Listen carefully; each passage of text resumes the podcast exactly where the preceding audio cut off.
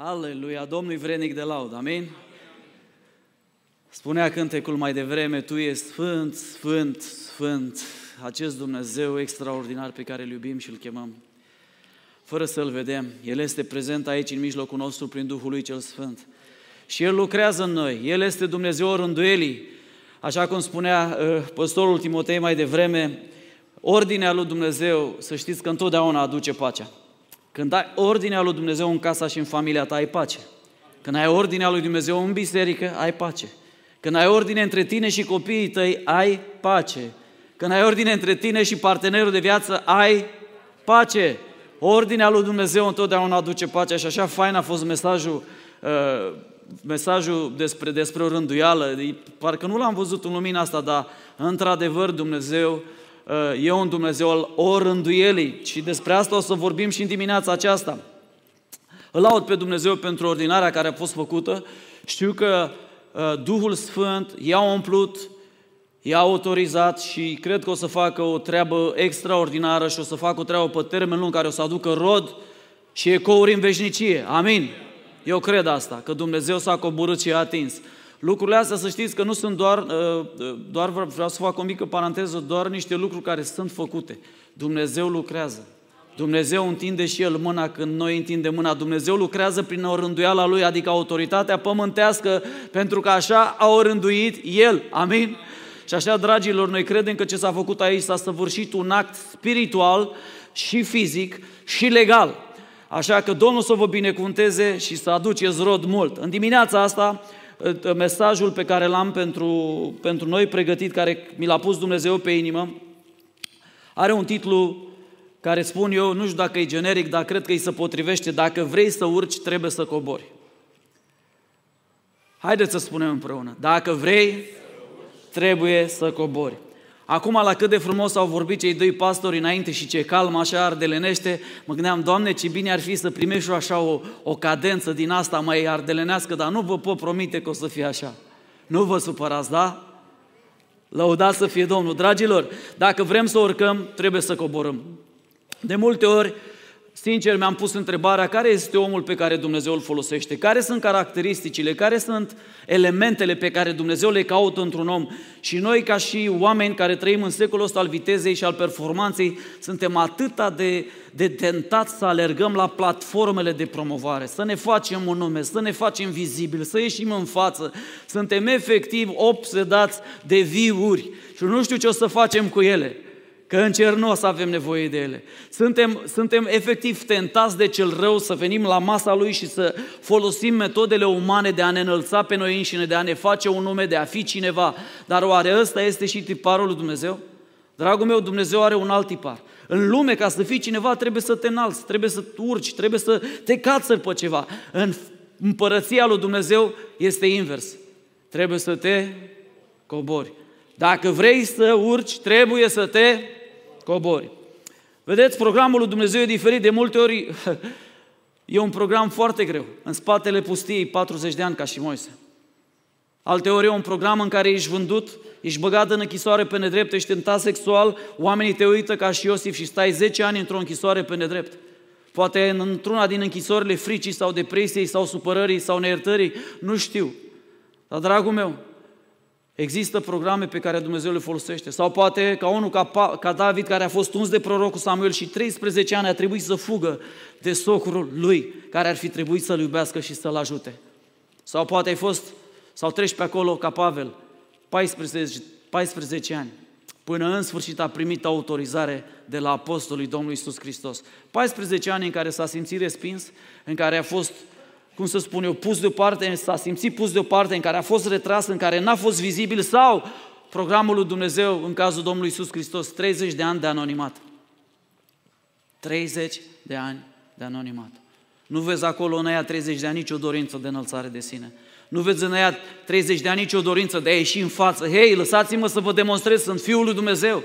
Nu, pentru că programul lui Dumnezeu e diferit. Dacă vrei să urci, trebuie să te Haideți să mai spunem o dată și împreună. Dacă vrei să urci, trebuie să te cobori.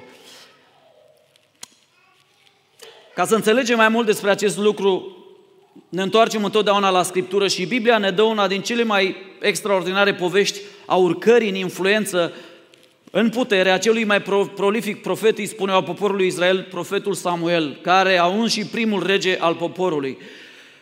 Situația era în felul următor, pe fondul îmbătrânirii preotului Eli și pe fondul păcatelor fiilor lui, Dumnezeu alege să ridice un alt profet. Dar știți cum? Printr-o mamă disperată, printr-o mamă care nu putea să dea naștere copiilor, printr-o mamă care era o femeie a rugăciunii. De multe ori stătea și plângea și postea la templu și striga către Dumnezeu să-i dea un copil de parte bărbătească, cu promisiunea că, Doamne, dacă Tu îmi dai un copil de parte bărbătească, spune acolo în 1 Samuel 1 cu 11, îl voi închina Domnului pentru toate zilele vieții lui și brici nu va trece peste capul lui. Îmi place atât de mult că uh, ce scoate în evidență povestea asta despre Samuel, contextul era unul negativ. Și, dragilor, vreau să vă întreb, contextul nostru e unul pozitiv asta? Avem război în Ucraina, război în Israel, un spațiu Schengen așa cum este, se anunță din, din primăvară un jihad economic, o nenorocire economică, alte boli, alte pandemii. Contextul nostru nu e unul pozitiv, e unul negativ. Și totuși Dumnezeu, într-un context negativ, când rău este la culme, întotdeauna trimite cei mai buni. Când Izabela și Ahab, cel mai rău rege care l-a avut Israelul, a nenorocit poporul lui Israel și l-a întors cu fața către idol, Dumnezeu a trimis pe cel mai bun profet al lui, pe ei, Lie. Dragul meu, Dumnezeu are întotdeauna soluții. Amin. Spune-i pe lui Dumnezeu are soluții. Și tu ești parte din soluția asta. Cum spunea în contextul nașterii lui Samuel, unul negativ, fără prea multe speranțe de viitor, se întâmplă chiar după Cartea Judecători, care se termină în capitolul 21 și fiecare făcea ce îi plă, cea sună ca și generația noastră. Fă ce vrei, fă ce-ți place, fă ce te simți bine. Și totuși Dumnezeu nu se lasă, ci în contextul ăsta ridică pe Samuel. 1 Samuel 2 cu 12 spune așa, fiii lui Eli erau niște oameni răi, nu cunoșteau pe Domnul. Imaginează-ți preoți la templu care nu cunoșteau pe Domnul. Ce poate fi mai rău de atât? Nu? Să ai preoți sau pastori care conduc o biserică și nu-L cunosc pe Domnul, e jale. Eli era foarte bătrân și a aflat cum se purtau fiii lui cu tot Israelul, a aflat. Și că se culcau cu femeile care slujeau afară la ușa cortului întâlnirii. Șocant! Băieții ăștia nu numai că nu cunoșteau pe Domnul și erau corupți până în măduva oselor, dar practicau și curvia, ei ca preoți. El le-a zis, pentru ce faceți astfel de lucruri? Că ce aflu de la tot poporul despre faptele voastre rele, nu copii, ce aud spunându-se despre voi, nu este bine. Voi faceți pe poporul Domnului să păcătuiască. Trist este că preotul Eli n-a luat nicio acțiune împotriva fiilor săi. De asta Dumnezeu îi zice mai târziu, pentru că ai onorat pe fiii tăi mai mult decât pe mine. Dragul meu, hai să nu onorăm niciodată păcatul mai mult decât pe Dumnezeu. Să-L onorăm pe Dumnezeu deasupra păcatului. Și în acest context, cum spuneam, negativ, dezastruos, în care ai putea spune, măi, nimic nu se poate întâmpla bun. Dumnezeu îi răspunde Anei și îi dă un copil de parte bărbătească pe care Dumnezeu și-l ia și și-l crește pentru numele Lui. Dragul meu, împărăția lui Dumnezeu nu crește de la mare la mic. Toți suntem și am vrea să facem evangelizări pe stadioane, am vrea să cucerim lumea, am vrea să facem, dragul meu, crede-mă, Dumnezeu nu te-a chemat să cucerești lumea. Dumnezeu te-a chemat să fii credincios în locul în care te-a pus. Te-a chemat să fii credincios în lucruri mici, pentru că împărăția lui Dumnezeu crește de la mic la mare. Începe de la cea sămânță de muștar, micuță. Și aș vrea să văd, să trecem prin această poveste și să vedem care sunt pașii sau etapele prin care Dumnezeu l-a luat pe Samuel, pentru că aici sunt niște principii de care noi avem nevoie. De ce? Pentru că dacă vrei să urci, trebuie să te cobori. Biblia spune nu Samuel 1 cu 24, l-a adus la casa Domnului la Shilo. Copilul era însă mic, mic de tot. În original acolo spune era foarte mic. Tocmai ce îl înțărcase mama lui și mama lui l-a închinat Domnului. Ana era o femeie a rugăciunii, dar era și o femeie de cuvânt. Ea, după ce Dumnezeu i-a împlinit promisiunea și a ținut cu vântul. Ești tu o femeie de cuvânt? Ești tu un bărbat de cuvânt? Cum spuneam, principiul împărăției lui Dumnezeu întotdeauna crește de la mic la mare. Domnul Hristos a spus așa, cine este credincios în lucruri mici, va fi credincios și în lucruri mari. Cine nu e credincios în lucruri mici, nu va fi credincios nici în lucruri mari. Noi, ca și români, dar nu numai ca români planetar, așa ne dorim să facem doar lucruri mari pentru Domnul. Dar, dragul meu, lucrurile mici, cine vrea să le facă?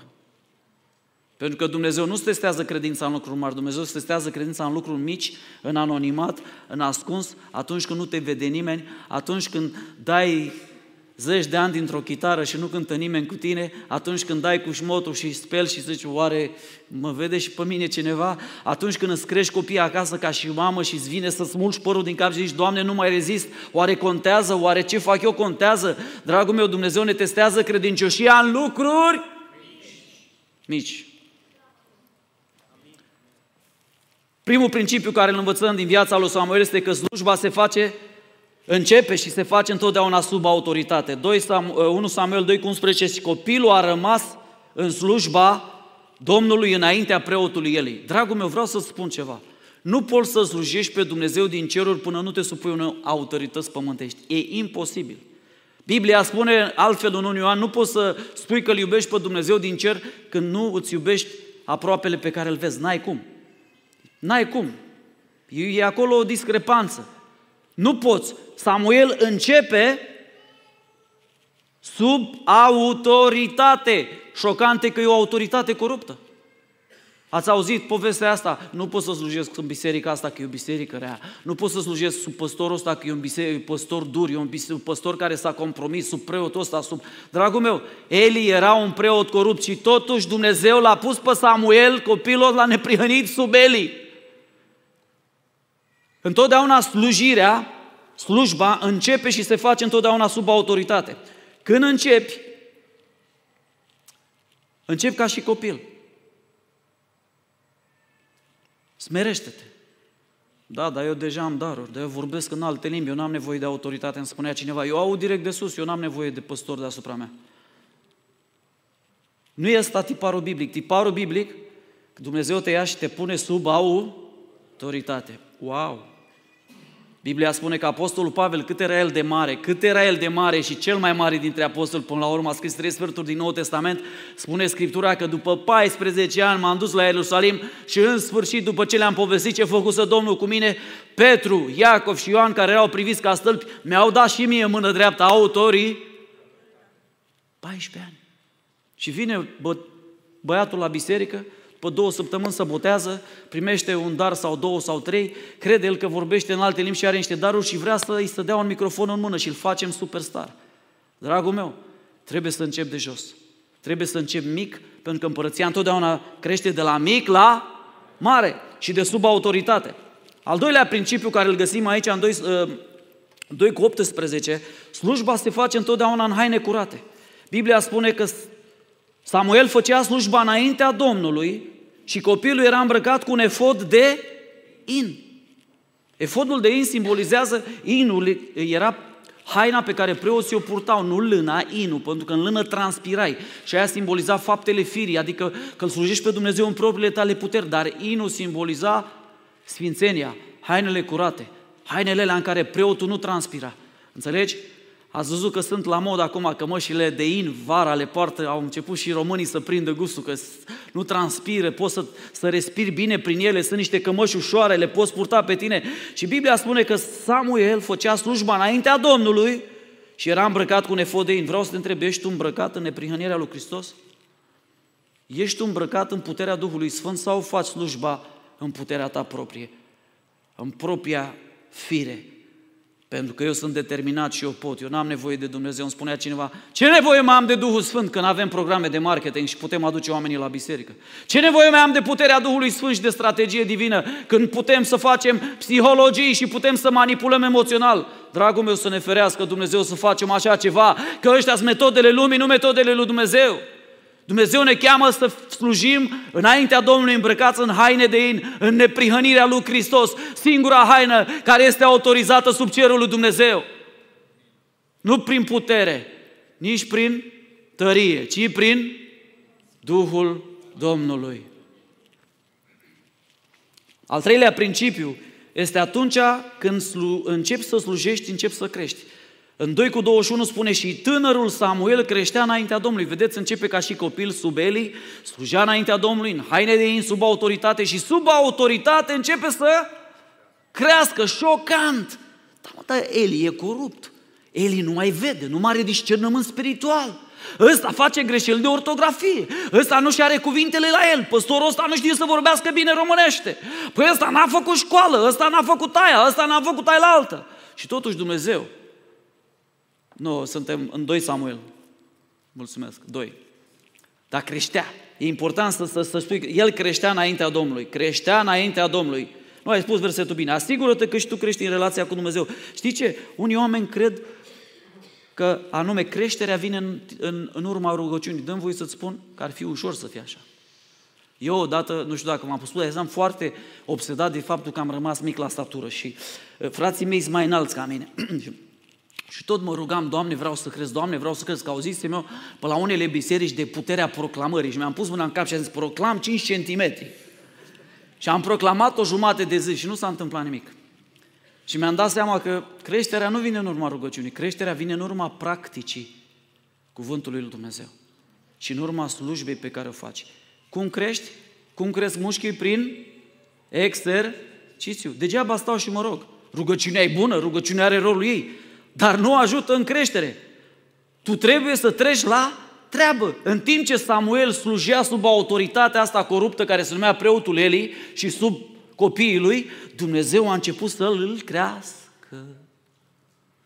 Vezi tu, el slujea sub autoritate, slujea îmbrăcat în haine de și în timp ce el slujea, creștea. Degeaba stai pe scaun și te rogi, Doamne, crește-mă, Doamne, dă Doamne, fă împuterează-mă, Doamne! Și din cerul să audă voce, pentru ce? Tu stai de 15 ani pe scaun, de ce să-ți dau putere? Doamne, vreau să cresc. Super, hai la treabă. Când Petru a vrut să aibă credință mare, Domnul l-a chemat pe ape. Amin? Dumnezeu te cheamă pe ape. Dragul meu, când începi să slujești, începi să crești. Nu poți să crești din scaun. Trebuie să te bagi în treabă, trebuie să-ți sufriși mâinile, trebuie să iei prosopul, trebuie să iei ligheanul. Și atunci Dumnezeu, când te vede, o să înceapă să-ți dea creștere. Creșterea nu se face de pe scaun. Creșterea se face când vii și îl bați pe pe pastorul Filip și zici, eu sunt Gigi, vreau să slujesc pe Domnul. Și el o să zică, wow, ce minunat, vină încoace că avem treabă. Și în momentul ăla încep să crești. Dragul meu, Samuel slujea înaintea Domnului și creștea. E foarte important să înțelegem că începe să crească. Al patrulea principiu, creșterea are continuitate și aduce favoare. În 2 cu 26 spune tânărul Samuel, nu mai e copilul, nu mai e adolescentul, ci e tânăr. Ce, ce făcea? Continua să crească. Creștea me? Citim împreună, creștea? Tânărul Samuel împreună creștea și era plăcut înaintea Domnului și a oamenilor. Vreau să te întreb ceva, știi ce te face plăcut înaintea Domnului? Când începi să crești în Hristos. Când începi să te maturizezi și nu mai ești copil la minte, când nu vii picior peste picior la biserică și zici, dacă nu se face cum vreau, mi-au jucările și plec acasă. Apostolul Pavel zice să nu mai fiți copii la minte și maturizați-vă, fiți oameni mari, maturi, trăiți în rânduială. Vezi tu că Samuel a luat-o de acolo mic, sub autoritate slujind în haine de in, a început să crească. A început să crească și ce zicea? Continua să crească. Și atunci când continui să crești, încep să fii plăcut înaintea Domnului. Când Domnul Hristos crește în inima ta, Hristos în noi nădejdea slavei, cu cât să vede mai mult Hristos în inima ta, cu atât Dumnezeu este fericit. Amin? Pentru că Biblia spune în Romani cu 29 că am fost predestinați să fim asemenea chipului Fiului său. Nu știu de ce, dar am impresia că nu, nu, nu mă auziți în dimineața asta. Vreau să vă pun o întrebare. Un tată e fericit când îl vede pe fiul lui că începe să învețe de la el și începe să semene cu el în lucrurile bune. Wow, bă, seamănă cu mine, face exact cum am făcut eu. Și e nefericit atunci când face lucrurile rele, corect? E, Dumnezeu e foarte fericit când tu începi să crești și începi să semeni cu Hristos. Samuel creștea, dar nu mai creștea, creștea mereu. Vedeți acolo o continuitate. Este ceva ce făcea constant. Creșterea nu se face odată și gata. Am crescut, am fost la o conferință, frate Sane, am crescut. Nu, creșterea se face luni, marți, miercuri, joi, vineri, sâmbătă, duminică, luni, marți, miercuri. Nu avem pauză în creștere. Trebuie să creștem constant și mereu. Un alt principiu este că pe parcursul acestei călătorii nu uita cui slujești. Biblia spune în 3, 1 Samuel 3 cu 1, tânărul Samuel slujea înaintea Domnului. Wow! Slujea Domnului înaintea lui Eli, da? E foarte important să-ți aduci aminte, lasă-mi te rog versetul ăsta că vreau să-l, să-l, dez, să-l dezbatem puțin. În primul rând era tânăr. Crescuse, nu mai era copil, era tânăr. Și ce vă spune vouă asta? Că de la copil până la fi tânăr, să zicem cam câți ani să fi trecut? De la fi prunc, de-abia înțărcat un an, doi, hai să spunem, că l-a mama lui Ana. Și acum era tânăr. Ce înseamnă tânăr pentru voi? Hai să spunem un 15, 16, 17 ani. Hai să spunem, să dăm așa.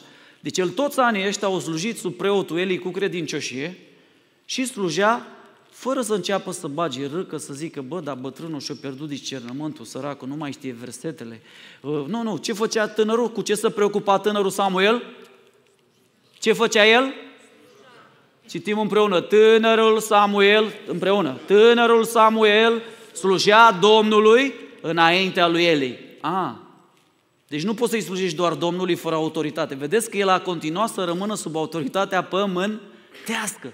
E super tare asta. Dragul meu, poți să slujești? Unii zic, eu nu pot să slujesc Dumnezeu dacă mă supun autorității pământești. Ești sigur? Păi Dumnezeu a lăsat rânduiala în biserică, Dumnezeu a lăsat slujbele în biserică, Dumnezeu a chemat și a pus pe unii apostoli, pe alții proroși, pe alții evangeliști, pe alții păstori, pe alții învățători, unii diaconi, alții prezbiteri. Cum nu poți să slujești pe Dumnezeu? Tânărul Samuel slujea, uite tiparul Dumnezeu, Domnului înaintea lui Eli. Îl slujea pe Domnul, dar înaintea lui, sub privirile mentorului său. Îmi place foarte mult. Spune Scriptura și orice faceți, cu cuvântul sau cu fapta să faceți totul în numele Domnului Isus Hristos. Vezi că pentru Samuel n-a fost o problemă cine era deasupra lui. Samuel știa că el slujește pe Dumnezeu. Eu merg și îl slujesc pe Dumnezeu. Eu sunt înaintea lui Dumnezeu. Un alt lucru care vreau să-l subliniez este că atunci când îl onorezi pe Dumnezeu în ascuns, El te va onora în public. Biblia spune în Samuel 3 cu 19, creștea în Domnul și Domnul nu a lăsat să cadă la pământ niciunul din cuvintele sale. Wow! Samuel, citim împreună, Samuel creștea, Domnul era cu el și n-a lăsat să cadă la pământ niciunul din cuvintele sale. Incredibil! Incredibil, ce minunat! Samuel creștea. Voi observați aici un cuvânt care se repetă. Copilul creștea, tânărul creștea, tânărul creștea mereu, Samuel creștea. Observați aici că este o creștere, dar unde creștea? Sub cine? Sub o autoritate care tu astăzi, dacă ai sta sub el, știi ce ai spune? Ăsta e un căzut, e un păgân, ăsta a deturnat, a derea de la Evanghelie, nu vreau să am nicio treabă cu el, nu pot să-l respect și totuși Samuel creștea, Domnul era cu el. Vezi când stai și accepti rânduiala lui Dumnezeu, Dumnezeu umblă cu tine, chiar dacă te simți limitat. Chiar dacă, bă, biserica asta nu mă lasă să fac asta sau nu mă lasă să fac asta, Dumnezeu este cu tine acolo în cutiuța aia și te face să crești. Și îmi place că Biblia spune Dumnezeu l-a onorat pe Samuel, n-a lăsat să cadă niciunul din cuvintele sale la pământ. Cum ai vrea că atunci când tu spui un cuvânt, Dumnezeu să zică o să împlinesc asta? S-ar părea tare? Nu uita că Dumnezeu e un Dumnezeu de cuvânt. Întrebarea e, ești tu un om de cuvânt? Ești un om care atunci când spui, faci? Poate partenerul tău de viață să spună despre tine, îmi cunosc soțul și soția. Când zice ceva, face. Îmi cunosc soțul, soția, îmi cunosc partenerul vieții, el crește. Crește și crește mereu. Vreau să te întreb așa, ca o paranteză.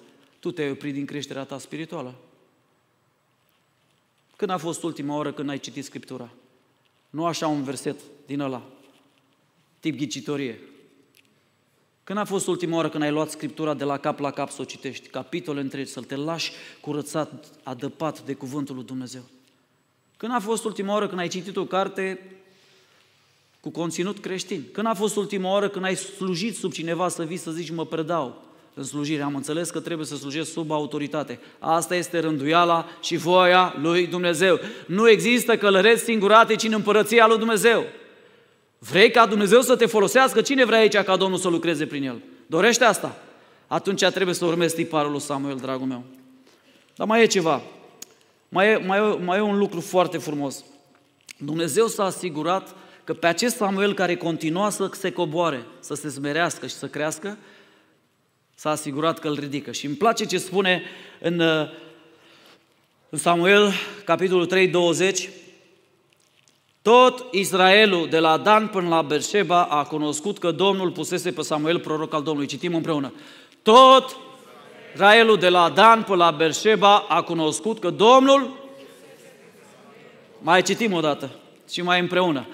Tot Israelul, de la Dan până la Berșeba, a cunoscut că Domnul pusese pe Samuel proroc al Domnului. Vezi, dragul meu, când Domnul te ridică, nu trebuie să-ți faci reclamă pe Facebook.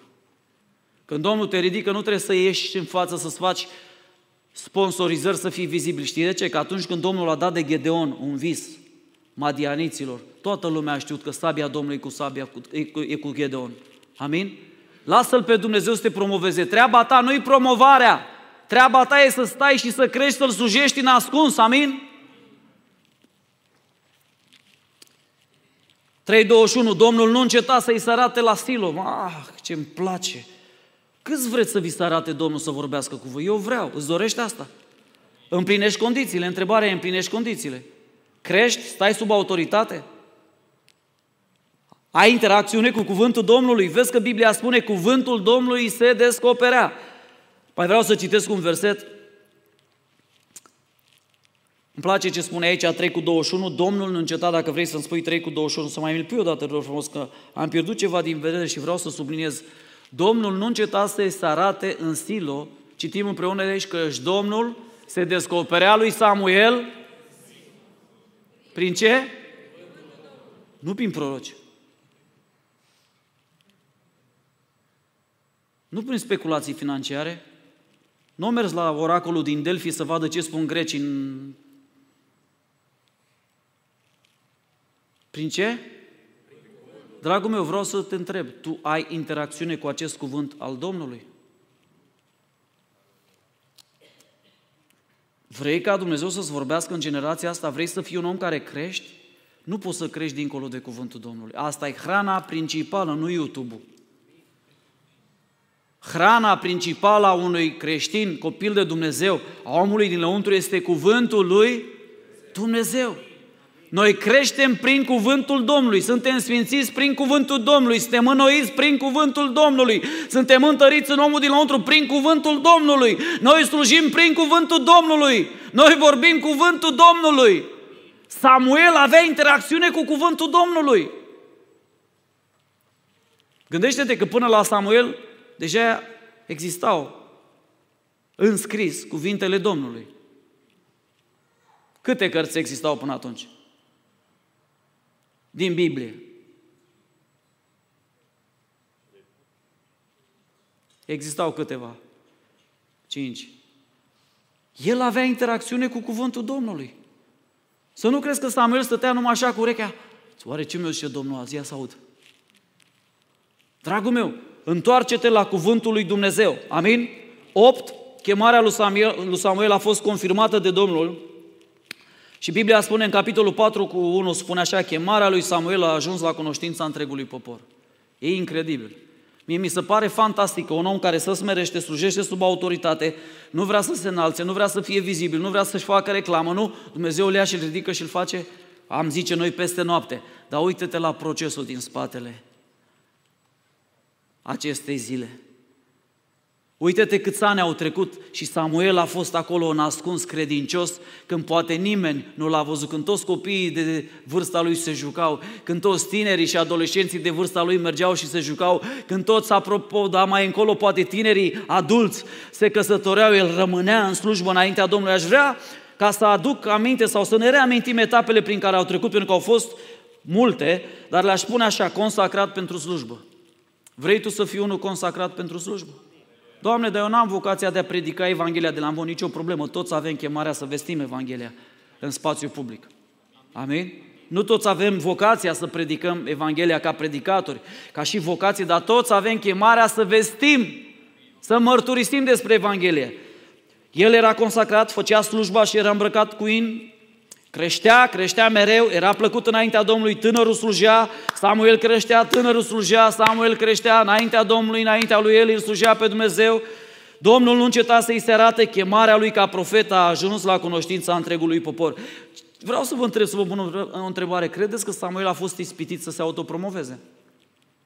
Când el a văzut păcatul lui Eli, când a văzut deraiajele lui Eli, bătrânul Eli, care nu mai avea discernământ spiritual, când a văzut pe copiii lui Eli că se culcă cu femeile la templu, că fură din jertfele de la templu, că înșeală, că sunt corupți, credeți că a avut în el sau a venit ispita asta la el?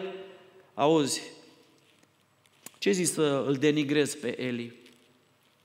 Ce zici să faci o mică răscoală, să pui mâna pe putere? Că în fond faci un lucru bun, dai un lider rău jos și tu ești un lider bun. Ar mai fi fost el calificat sau s-ar fi descalificat dacă făcea acest lucru? Credeți că el a fost ispitit să se autopromoveze, da sau nu? Dragul meu, Domn, Domnul Hristos a fost ispitit în Luca 4 de diavolul să se autopromoveze.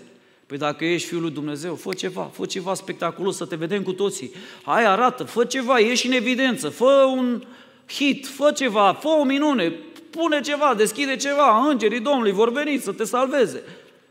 Întotdeauna va fi ispita asta autopromovării, întotdeauna va fi ispita asta înălțării de sine și ăsta e sâmburile satanic care domnește pe planeta asta. Be someone, fi cineva.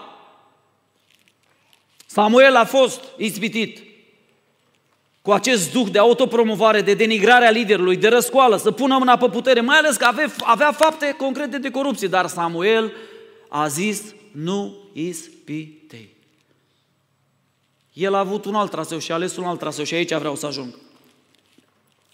Traseul lui a fost smerenie, ascultare, a fost învățabil și cu o dorință de creștere, a slujit în ascuns și răbdători, slujim pe Dumnezeu în rutină mulți, mulți ani până Dumnezeu a hotărât, e gata, promovați-l.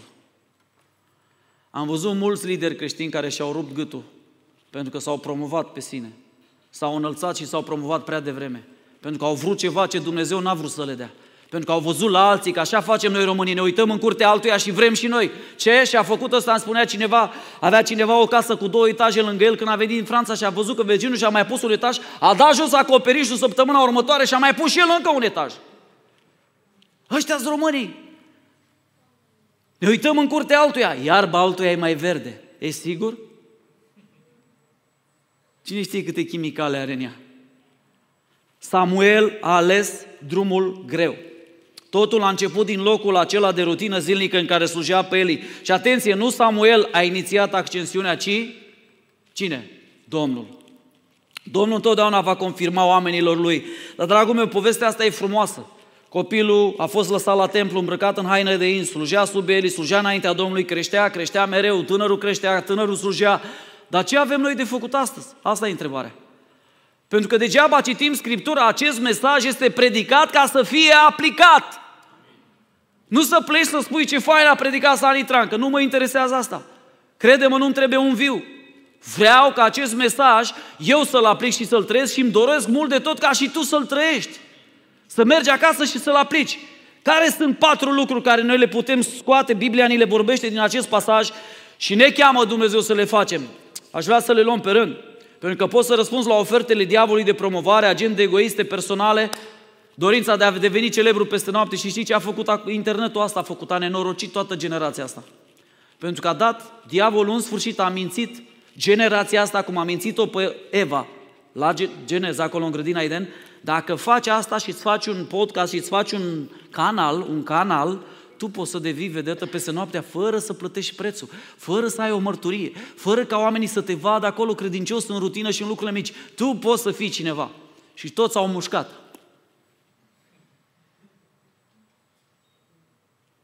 Și aș vrea să nu fim dintre ăștia. Dar sunt și oameni care stau în picioare și zic nu ofertei celui rău. Și zic nu autopromovării. Și zic nu autoînălțării. Pentru că asta e de la satana. În Isaia, capitolul 14, satana de cinci ori spune, eu mă voi înălța mai sus, eu mă voi înălța mai sus, eu, eu, eu, eu, eu, eu. Și la al cincelea eu, iată-l văd pe satana cum cade ca un din cer. Întotdeauna când o să pui eu în față, dragul meu, o să ai un dezastru de viață și o să cazi din cerul Dumnezeu și din harul Dumnezeu. Cele patru lucruri despre care vreau să vorbesc și vreau să termin până la fix cu ajutorul Domnului sunt acestea. O să încep cu primul. Samuel a fost un om care s-a smerit. Ce înseamnă să te smerești? O, frate Sani, m-am smerit azi la biserică. Serios? E ușor să te smerești din gură. E ușor să iubești cu limba și cu vorba. Mai greu e să iubești cu fapta și adevărul. E ușor să zici, m-am smerit astăzi. Mă vezi? Știți, am auzit o poveste tare despre smerenie, să spune că la un moment dat un tânăr avea probleme și ajunse la concluzia, toți colegii la muncă îi spuneau, bă, tu ești un om mândru. Și ăsta nu credea. S-a dus la un psiholog și zice, auzi, te rog frumos, crezi că sunt un om mândru din discuțiile care le-am avut? Și zice, o, da, ești foarte mândru. Zice, tu ești în centru vieții tale. E totul despre tine. Dar zice, ai o soluție așa să mă ajut să mă pot smeri și chiar vreau să mă smeresc, că uite la biserică ne predică ăștia să ne venim, dar eu nu mă pot smeri. Zice psihologul, am o, o soluție pentru tine. Ia-ți un carton, scrie pe el un verset din Biblie, smeriți-vă sub mâna cea tare a lui Dumnezeu și El vă va înălța și du-te prin tot orașul ca să zdrobește acel sâmbure de mândrie din viața ta și strigă, eu trebuie să mă smeresc pentru că sunt mândru. Să duce ăsta o zi întreagă și alergă prin orașul lui și strigă, eu trebuie să mă smeresc pentru că sunt mândru, sunt mândru, sunt mândru. Și acum se întoarce seara, distrus, obosit, transpirat. Și întreabă doctorul, hei, cum a fost, cum a mers? Zice, a fost extraordinar, am mers prin oraș și am strigat cât am putut de tare, eu sunt mândru, trebuie să mă smeresc. Și cum te simți? Te simți mai sperit la sfârșitul zilei? Ha, zice, auzi, vreau să spun o întrebare. Crezi că a mai făcut cineva în orașul ăsta ce am făcut eu, ce am reușit eu să fac? Dragul meu, Scriptura spune așa, 1 Petru 5, 5, 6, tot așa și voi tinerilor fiți supuși celor bătrâni. Sunt atât de mulți tineri care vin, frate Sani, vreau să slujesc, bang. Păi uite, hai să vorbim cu păstorul. Ăsta e bătrân, nu înțelege generația noastră, expirat, mă, e biscuită de la crocan deja, e uscat. Stai, mă, omule, hei, hei, hei, asta nu-i ment... Nu, eu acum vreau, acum vreau! Mi-aduc aminte când eram la pastoral în București, m-am dus la unul din american, la fondatorii școlii și am spus, Domnul m-a trimis în China misionar, am rucsacul pregătit. Mă bagă la într-un birou și ia loc. Am ieșit de acolo după jumătate de oră plângând. Mi-am dat seama că nu eram pregătit. Era pasiune pură, râvnă multă, înțelepciune, ioc, zero, da? Dragul meu, tinerilor, fiți supuși celor bătrâni. Eu vreau să te întreb, tu practici supunerea, practici smerenia. Vii la biserică și zici, mă, uite, eu am nevoie să fiu smerit. Eu vreau să mă smeresc. Pentru următorii trei ani de zile o să stau sub pastorul Filip și aici în față, pe primul rând, cu pixul, cu caietul în mână și o să învăț de la toți cei care predică și o să mă uit la modelul lor și trei ani de zile vreau să învăț. Nu, tu vrei să vii să dai învățătură. Doar ce te-ai trezit, te-ai pocăit, ai făcut botezul și a doua de mii că ești lângă păstor. Frate păstor, ai nevoie de cineva la îndemn? Tinerilor, fiți supuși celor bătrâni și toți, în toate legăturile voastre. Doamne, ești ok? Super. Citim împreună. Și toți, nu doar tinerii, și, și toți, în toate legăturile sau relațiile voastre să fiți împodobiți cu Dragul meu, dragul voie să spun. Poți să dai cu ce parfum vrei tu, Gucci, Armani și așa mai departe. Dacă ești mândru, o să puți. Dar o să puți rău. Mândria pute, să știi. Și mândria e singurul păcat de care diavolul nu ne face să ne simțim vinovați. Singurul păcat. Tu ai văzut când ești mândru că nu te simți vinovat? Ba mai mult. Ai observat? Toți trebuie să ne smerim. Toți, în toate legăturile, în toate relațiile noastre. Vreau să te întreb, practic smerenia la lucru? În relațiile tale cu colegii, practic smerenia? Cu șeful tău, practic smerenia când șeful zice, nu e așa cum zici tu. Dar șeful stai să... Bă, eu sunt șeful. Bine, șeful. Cum zici tu? Tu ești șeful, nu sunt eu.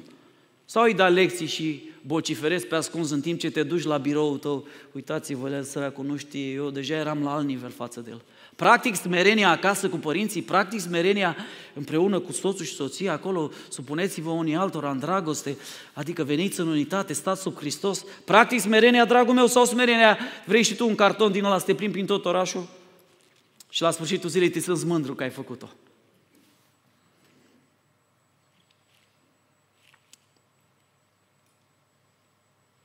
Căci Dumnezeu stă împotriva celor mândri. Dar de har, cui? Dragul meu, nu te mai ruga pentru har. Harul e deja dat la cruce. Ce trebuie să faci e să te smerești ca să fie accesat în viața ta. Amin? Eu odată eram la 20 de ani și mă tot luptam cu, credeam eu în capul meu cu diavolul și îl mustram și după vreo trei zile am auzit o voce blândă, nu-i cel rău, sunt eu, dragul meu. Zice, ești cam mândru în situația asta și eu stau împotriva celor mândri. O, Doamne, Tu ești. De asta nu puteam să trec de Tine. Cum să ajung să primesc har? Smerește-te. Nu te ruga să te smerească Dumnezeu. Biblia spune, smeriți-vă. Smerenia, dragul meu, nu e un sentiment, smerenia nu e o emoție, smerenia e o decizie care tu faci cu voința ta și spui vreau să mă smeresc în toate relațiile mele și să mă pun într-o poziție de a învăța. Samuel creștea, știi de ce creștea? Pentru că era învățabil. Câți lideri învățabili cunoașteți astăzi? Cât pocăiți învățabili cunoașteți astăzi? Dragul meu, românii suferă de boala, eu știu. Nici nu deschizi gura că el știe. Vorbeam cu un tânăr că uite, aș fi vrut să te întreb și zic, păi uite, ar trebui să... A, da, eu știu astea. Dar aș vrea să... Știu și pe altă. Și ascult 26 de predici pe săptămână, eu știu.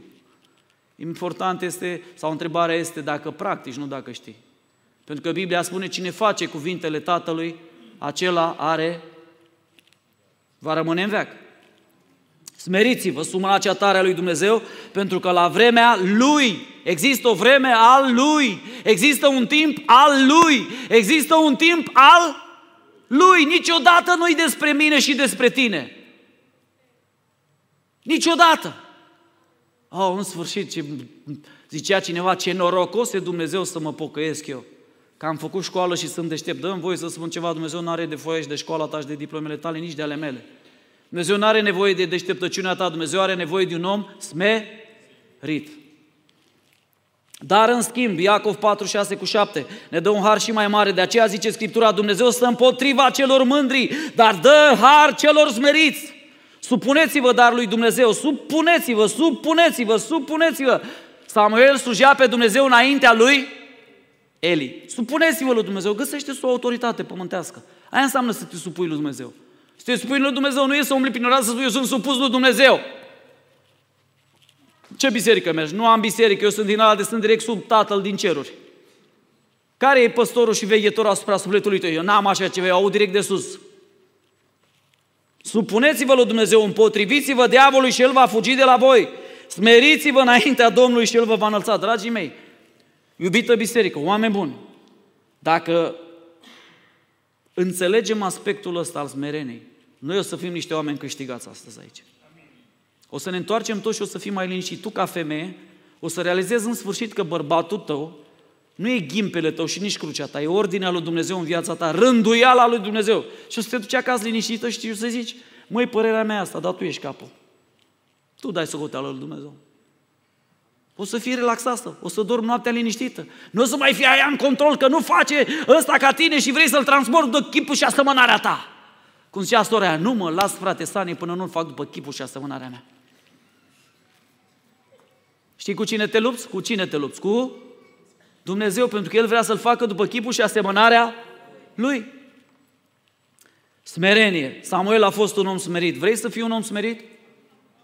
Smerenia să știți că se practică. Smerenia se practică. Doi, slujitor. Samuel a fost omul care a slujit în rutină, în ascuns. Treaba noastră, repet, nu e promovarea, ci slujirea. Haideți să spunem împreună, treaba noastră nu e promovarea, ci slujirea. Dragul meu, dacă Dumnezeu te-a chemat într-o lucrare, cei de lângă tine o să observe, o să vadă darul în tine, pentru că darul nu poate să stea ascuns, o să vadă ungerea peste viața ta, o să zică, mă, băiatul ăsta are ceva de dat. Hai să vedem, hai să cercetăm. Dumnezeu întotdeauna confirmă bisericii darurile care sunt în tine. În uh, fapte, capitolul 13, erau cinci proroși învățători, se rugau, posteau înaintea Domnului și la un moment dat Duhul Sfânt a zis, puneți-mi deoparte pe Barnaba și pe Saul pentru lucrarea la care i-am timpul trecut, i-am chemat, ei știau deja. Acum Dumnezeu confirma. Dragul meu, lasă să fie confirmat, tu slujește. Biblia spune, Roman 12 cu 11, în stârguință, fiți fără pregeți, fiți plini de râvnă cu Duhul, slujiți Domnului. Nu mai comenta atâta. Aia nu-i bine, predica nu a fost patru puncte, trebuia să fie doar trei, că e Trinitate, Tată, Fiul și Duhul Sfânt. Păstorul nu a zis aia, ăla nu a fost, prăjiturile nu au fost aranjate. Eu dacă eram le aranjat, băi, nu mai comenta, omule, nu mai comenta, smerește-te înaintea lui Dumnezeu. Știi ce înseamnă un om smerit? Un om smerit nu vine să critice, un om smerit vine și spune, pot să ajut cu ceva? Sunt aici disponibil, dacă pot să ajut cu ceva. Deci fie că mâncați, fie că beți, fie că faceți altceva, să faceți totul pentru slava lui Dumnezeu. Lăudați să fie Domnul. Vreau să te întreb, slujești tu în rutină? Sau ești plictisit de rutină? Muncești în rutină? Cine, cât, cât aveți rutină la lucru de aici? Ia uite, cum, slavă Domnului, o faceți ca pentru Domnul. Mi-aduc aminte că în armată, după, după perioada de erau alea trei luni de instrucție, ă, aveam un maior care mă plăcea și când au zis că sunt și pocăit, tocmai ce mă pocăisem și nu știam exact ce sunt și m-a întrebat, tu ce ești mă? Ce sectă ești? În sectă ce ești tu? Și am zis, să nu zic ortodox, că nu mai eram, zic, cred că sunt pentecostal. A, ești din ăla, pentecostal tu? Ok. Zice, ia-ți ochelarii, ia-ți arma, zice, fii atent, am un plan pentru tine, zice că nu-mi place de fața ta. Și zic, ordonați, domnul Maior, pentru următoarele 9 luni jumate din armata ta vei face gardă. Am crezut că leșin. Am crezut că nu, nu, nu, nu, nu, nu aud bine. 9 luni jumate, dragii mei, credeți-mă, nu mi-a fost ușor. În frig, în ploaie, ud la picioare și astăzi resimt efectele, ud la mâini. Și astăzi am aici o, o gâlgă cum am ținut arma aia, că nu aveam voie să o mișc, trebuia să o țin într-un anumit 9 luni de zile, jumătate am stat în rutină. Sincer să fiu, am avut momente când am crezut că o să nebunesc. Eram singur, Păzeam depozite de armamente, eram acolo niște păduri, nu vorbea nimeni cu noi. Următorul soldat era la 2 km de mine, nu aveam cu cine să vorbesc, eram singur, eu cu Dumnezeu. Și știi ce? În rutina aia l-am găsit pe Domnul.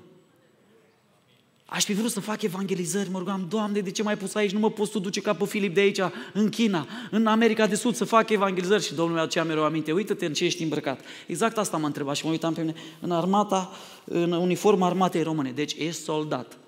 Și era și un cântec atunci pe radio. Oh, oh, oh you're in the army now. Deci când auzeam cântecul am venea să... Și am zis, Doamne, dar eu vreau să te slujesc, eu am o chemare de predicator, ce pot eu să fac aici cu arma în mână, singur în pustiul ăsta? Și Dumnezeu a zis, slujește-mă în rutină. Roagă-te, caută-mă, citește cuvântul. Roagă-te, caută-mă, citește cuvântul. Fii credincios sub maiorul tău. Și am devenit cel mai disciplinat soldat al lui. Mi-aduc aminte când venea pe hol, când era să intru în gardă, decât să uita la mine, nici nu mai îngea, decât să uita la mine. Am înțeles, trăiți Domnul Maior. Slăvit să fie Domnul pentru el, nu m-a lăsat să plec odată acasă. Când toți plecau în permise, pe mine mă băga în gardă, dar îi mulțumesc Domnului că am învățat să slujesc în rutină și să sub autoritate. Amin. Dragul meu, smerenie, slujire, mi-aduc aminte și vreau doar să, să fac o mică paranteză, mi-aduc aminte o poveste cu, cu când americanii au vrut să pună un om pe lună, vă aduceți aminte atunci ce nebunie a fost? Dacă vedeți videoclipuri și filme de atunci, zicea toată lumea, trebuie să punem un om pe lună. Și așa, președintele Kennedy a avut un speech atât de tare încât toată lumea din America s-a simțit Băi, noi, noi, noi trebuie să punem, toți americanii trebuie să pună un om pe lume. Și la un moment dat s-a dus la un centru NASA, mi-aduc aminte, spune povestea, și l-a găsit pe unul care spăla pe jos. Și zice, hey, what's your name? Și ăsta zice, mă cheamă Jim, ce faci? Pun un om pe lună. S-a uitat președintele la el, uite, așa bine a lucrat spiciul meu, toată lumea înțelesese. Ce fac eu? Pune un om pe lună. Pun apa, slujesc pe Hristos. Pun scaunele, îl slujesc pe Hristos. Da? Facilitez ca biserica să fie slujită. Dau cu aspiratorul, îl slujesc pe Hristos. Fac mâncare, îl slujesc pe Hristos. Curăț toaletele, slujesc pe Hristos. Țin boxele, slujesc pe Hristos. Țin camera, mai greu după Sanitran, că el se mișcă greu, mult și mult, îmi zicea cineva, mă omule, cu tine fac febră în fiecare duminică. Stai locului odată. Dacă ai febră, din pricina mea, iartă-mă, Domnul să te binecuvânteze, slujesc pe Hristos. Când stau și ascult o predică, ce facă? Slujesc pe Hristos pentru că învăț cum să fiu mai bun și mai practic și mai smerit și mai slujitor, pentru că vreau să slujesc pe Hristos. Prima a fost smerenie, a doua slujire, o inimă de slujitor, al treilea este o inimă de un om învățabil. Vreau să cresc mereu. Samuel a crescut mereu, vedeți, se repetă, creștea, creștea mereu, creștea într-una, creștea, creștea, creștea. Vreau să te întreb, tu crești? S-a uitat vreodată soția ta la tine de curiozitate și s-a zis, mă, de ce te porți ca un copil?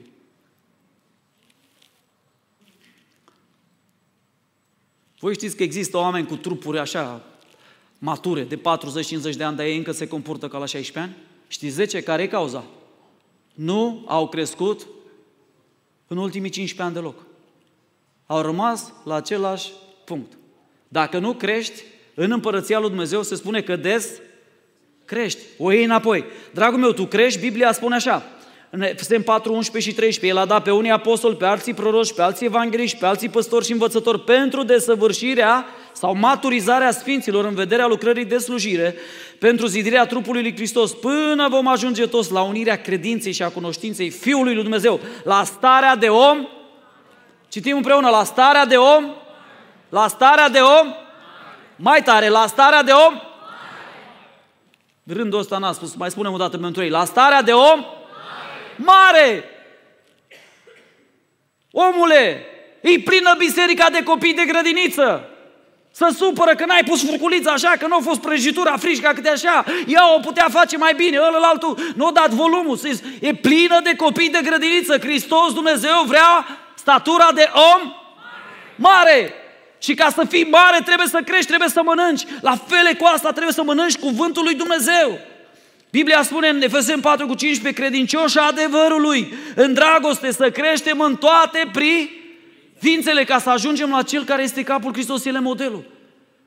Dragul meu, eu n-am modele pământești, crede-mă. Am, dar n-am.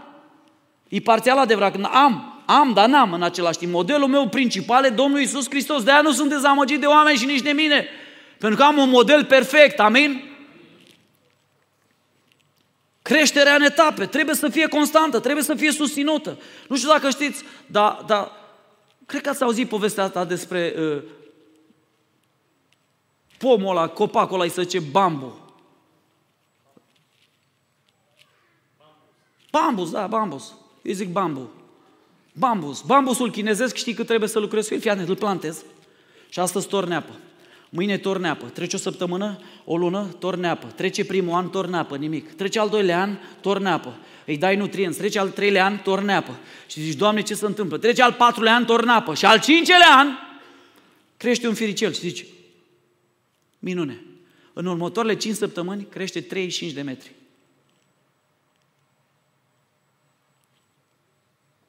Continuă să semeni cuvântul în tine chiar dacă nu vezi. Continuă să te lași udat de cuvântul lui Dumnezeu, de rugăciune. Știi de ce? Pentru că odată vine creșterea. Băi, dar tot vin la biserică și parcă tot așa, să nu fii descurajat.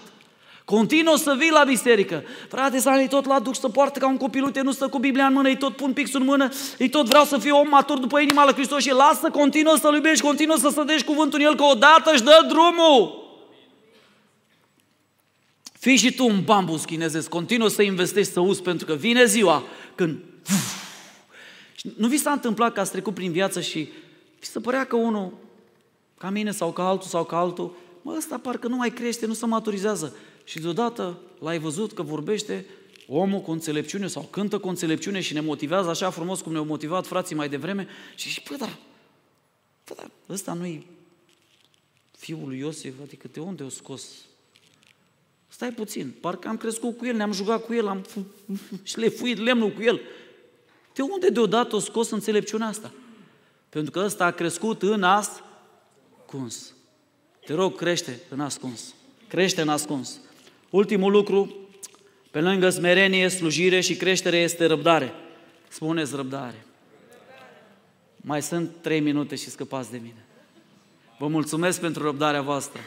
Dragul meu, Samuel a fost un om smerit, s-a smerit, a practicat smerenia. A fost un om slujitor, a slujit în rutină și în ascuns când nimeni nu-l vedea. Trei, a fost un om care a crescut intenționat. Nu poți să crești dacă nu înveți. Și patru, a fost un om răbdător. Biblia spune așa, în Roman 12 cu 12, bucurați-vă în nădejde, fiți răbdători în necaz.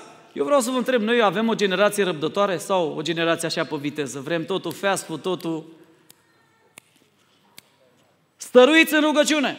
Roman 5 de la 3 la 4, ba mai mult ne bucurăm chiar și în necazurile noastre, că știm că stresul, necazul aduce Răbdarea aduce biruință în încercare, iar biruința aceasta aduce nădejde.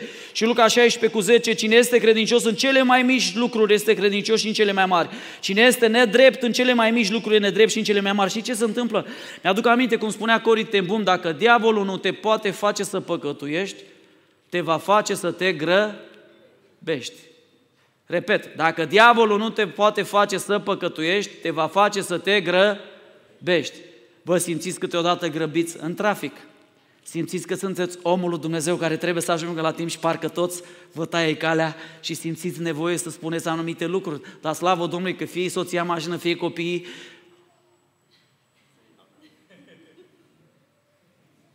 Vi s-a întâmplat să ridicați, să zici, îmi cer scuze, dragă, ăsta n-am fost eu. Răbdare. Cine mare răbdare în ziua de azi? Mulți își dau cu părerea despre ce înseamnă răbdarea, dar foarte puțini se roagă și mai puțini o practică. Am auzit o, o ilustrație odată despre avioanele astea care merg în coloană, câte 10, 12, 16, 20 câteodată. Și se spune că piloții sunt atât de bine antrenați că atunci când ei în coloană intră în nori și nu mai văd nimic,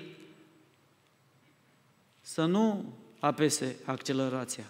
Pentru că aia ar însemna un dezastru, ci să aibă răbdare. Și nu știu dacă e adevărat asta, dar am citit niște statistici că în momentul ăla așa mâinile de pe ghidoanele avionului și lasă pilotul automat cu răbdare în stresul ăla, în nori, nu vezi nimic stânga-dreapta, Doamne, dar dacă mă preznesc de unul. Și când toți respectă principiul răbdării, toată lumea este la liman bine și sănătoasă. Vreau să te întreb, tu ai răbdare cu soțul tău? Ai răbdare cu soția ta? Ai răbdare cu copiii tăi? Bă, crești odată!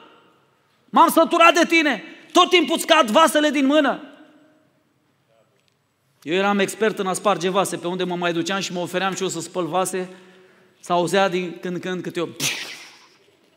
Și urma am cer scuze, să știți, sunt puțin mai îndemânatic. Nici o problemă, poți să mai spargi, nu dacă te simți bine. Haideți să învățăm de la Samuel astăzi, ce ziceți? Smerenie. Haideți să spunem împreună, smerenia. Se practică. Slu, creștere și răbdare. Smerenie. Domnul să te binecuvânteze. Aș vrea să ne ridicăm și să ne rugăm Domnului, să ne luăm un moment de rugăciune și de cercetare. Și aș vrea să vă întreb și să vă puneți întrebarea asta înaintea lui Dumnezeu, Doamne, în, în lumina celor auzite azi, pentru că predica asta n-a fost predicată să fie ascultată, ci să fie pred, practicată, aplicată. În lumina celor ce s-au predicat, vreau să te întreb, băi, eu sunt un om smerit? Știi cum îți dai seama că ești smerit? Atunci când te tratează cineva ca pe o cârpă, nu te ofensezi. Când te tratează cineva ca pe un slujitor, nu te ofensezi. Din potrivă zici, mai tare, pentru asta am venit. Căci m-am coborât din cer, nu să mi se slujească, ci să slujesc. Atunci când ți se pune Ligiano și prosopul în mână, nu te ofensi și nu zici, păi bă, băiatule, uite-te puțin că nu suntem la același nivel, le tragem de șireturi? Păi tu n-ai auzit cine sunt eu? Cineva de curând mi-a spus, ă, mă mir că n-ai auzit de mine prin România, adică m-aș fi așteptat să, să fi auzit cel puțin o dată de mine cine sunt eu. Și am spus, iartă-mă, te rog frumos, eu n-am aceeași așteptare față de tine. Dar sincer, n-am auzit de tine. Iartă-mă dacă te dezamăgesc. Smerenie.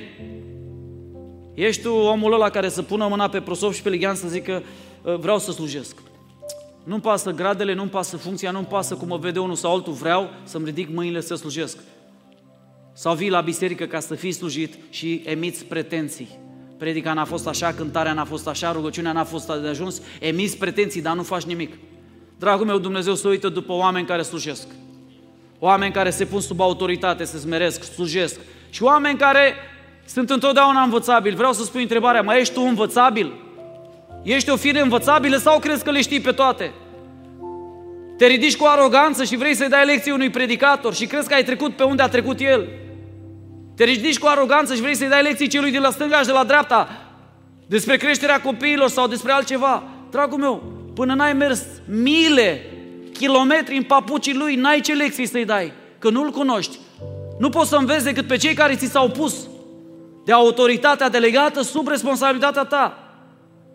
Dragul meu, fii smerit, hai să fim smeriți, hai să practicăm smerenia. N-am terminat predica, îmi pare rău că vă dezamăgesc. Mă simt călăuzit de Duhul Sfânt să vă citesc din Psalmul Noului Testament.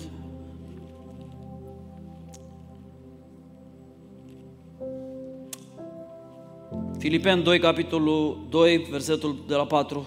Fiecare din voi să se uite, nu. Să se uite, nu.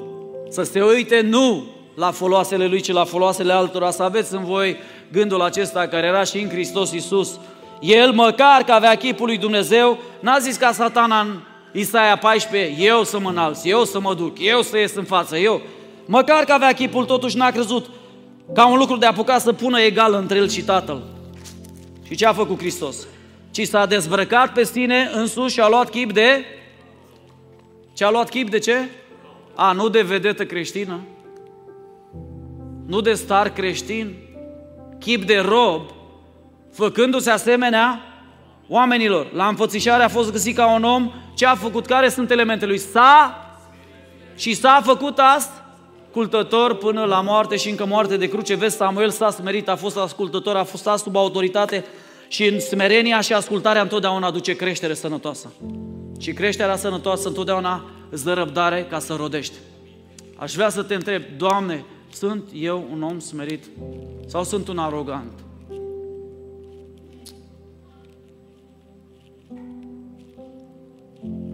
Eu de multe ori îmi dau testul ăsta când oamenii mă tratează cu dispreț sau când un om vorbește ciudat cu mine. Dacă mă ofensează, trebuie să mă smeresc imediat. Înseamnă că am început să cred despre mine că sunt cineva care nu sunt. Spune Scriptura în Isaia, te crezi că ești Dumnezeu și îți dai ifose ca și cum ai fi cu toate că nu ești. Crezi că ești cineva. Dumnezeu lucrează cu oamenii smeriți, ascultători, slujitori, răbdători. Vrei să fii un Samuel pentru generația ta, dragul meu? Căci provocarea mea, pentru că nu o să te mai văd până la anul, în luna ianuarie, săptămâna a treia cu ajutorul Domnului, provocarea mea pentru noi este haideți să fim un Samuel și să respectăm legea procesului, pentru că dacă vrei să urci, trebuie să te cobori. Lasă-L pe Dumnezeu să te ridice la vremea Lui. Există o vreme care El a hotărât-o să te înalțe. Nu te duce înainte, nu te distruge, nu-ți distruge viața. Ne rugăm înaintea Domnului și cântăm un cântec. Tată, venim înaintea Ta.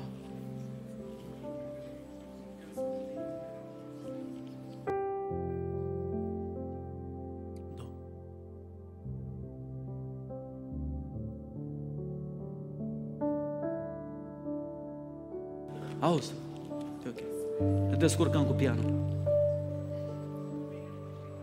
Lăudați să fii Tu, Doamne. Venim înaintea Ta, Doamne, în dimineața aceasta și îți mulțumim pentru cuvântul Tău. Îți mulțumim pentru că ne-ai vorbit, Doamne, din Samuel, Doamne, și el a început ca și copil, a crescut ca și tânăr și a stat sub autoritate, s-a smerit, s-a smerit, Doamne, până în ziua în care Tu l-ai înălțat și l-ai făcut cunoscut în tot Israelul. Doamne, iartă-ne că am vrut să ne autopromovăm, iartă-ne că am vrut să ne înălțăm, iartă-ne că am vrut, Doamne, să ieșim în față, să fim vizibili, să fim cineva. Doamne, iartă-ne că am lăsat slujirea și am trecut la șefie, am vrut să fim șefi în loc să fim slujitori. Doamne, iartă-ne că nu mai suntem învățabili, credem că le știm pe toate. Doamne, învață-ne, vrem să fim învățabili, vrem să învățăm de la Tine, învață-ne, Doamne. Și, Doamne, iartă-ne că de multe ori ne-am pierdut răbdarea. Am lăsat secolul vitezei să ne nenorocească. Am uitat că Tu ești un Dumnezeu plin de răbdare, îndelung răbdător, plin de bunătate. De aceea astăzi își cerem ajutor. Vrem să fim un Samuel pentru generația noastră. Dacă vrei asta, declară împreună cu mine. Tată, prin puterea Duhului Sfânt și în numele Lui Isus, ajută-mă să fiu un Samuel pentru generația mea. Haideți încă o dată. Tată, prin puterea Duhului Sfânt și în numele Lui Isus, ajută-mă să fiu un Samuel pentru generația mea.